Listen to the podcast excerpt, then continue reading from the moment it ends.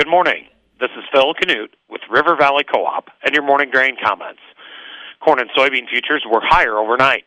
December corn finished the overnight session up eight and a half cents, settling at six eighty-six. November soybeans were up three and a half cents, settling at thirteen sixty-eight and a quarter.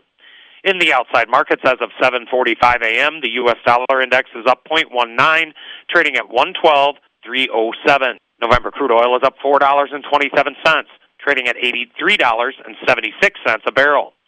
Precious metals are all higher. Industrial metals are mixed. The electronic mini Dow Jones is up two hundred seventy-one points, trading at twenty-nine thousand seventy-two. Corn futures continue to benefit from Friday's quarterly stocks report data and are also supported by sharply higher crude oil futures this morning. Soybean futures are more or less following along, recovering slightly from Friday's ugly trading session. On Friday, U S D A threw a curveball at the trade, reporting September first corn stocks much lower than anticipated, and the opposite for September first soybean stocks. Remember, the September first stocks figures also serve as the final carryout numbers for the prior crop year's balance sheet and the official carry-in figures for the current crop year's balance sheet. September first corn stocks were reported at one point three seven seven billion bushels.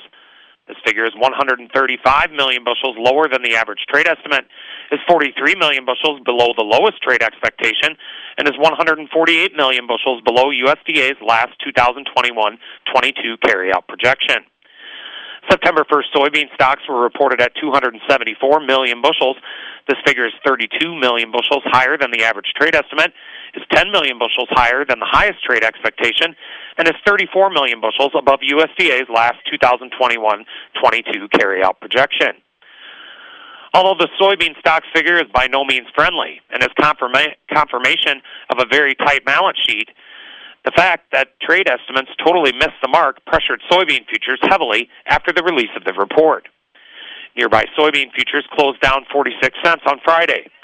A nearly one hundred fifty million bushel reduction in the two thousand twenty-one twenty-two corn carryout and two thousand twenty-two twenty-three corn carry-in figure lent pl- plenty of support to corn futures post-report, as the balance sheet was already relatively tight.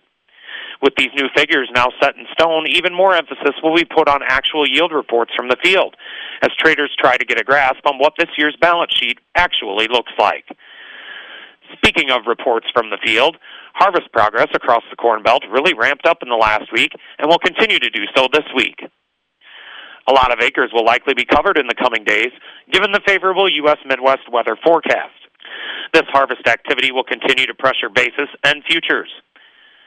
This afternoon, U S D A will report on weekly harvest progress when it releases the weekly crop progress and conditions report at three p m Interestingly, crude oil futures are sharply higher this morning in the face of a higher U S dollar. This is in response to OPEC considering a production cut in order to bolster crude oil prices. On Friday, the funds bought five thousand contracts of corn, sold twenty thousand contracts of soybeans, and bought ten thousand contracts of wheat. They are now estimated to be net long two hundred thirty-two thousand three hundred sixty contracts of corn, net long eighty thousand seven hundred sixty contracts of soybeans, and net long six hundred forty contracts of wheat. From a chart perspective, December corn faces initial resistance at Friday's high, six ninety-six and a quarter, followed closely by six ninety-eight and a half to seven dollars, which includes the highs, the high from September twenty-first, the three-month high charted on September twelfth, and the psychological seven dollars mark, and then the June twenty-first chart gap, seven twenty-five and three quarters to seven twenty-eight and a quarter.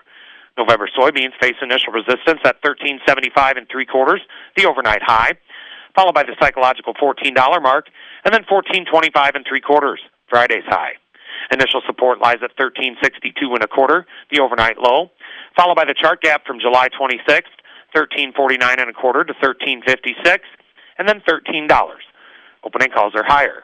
And with all of that, have a great Monday from your friends at River Valley Co-op.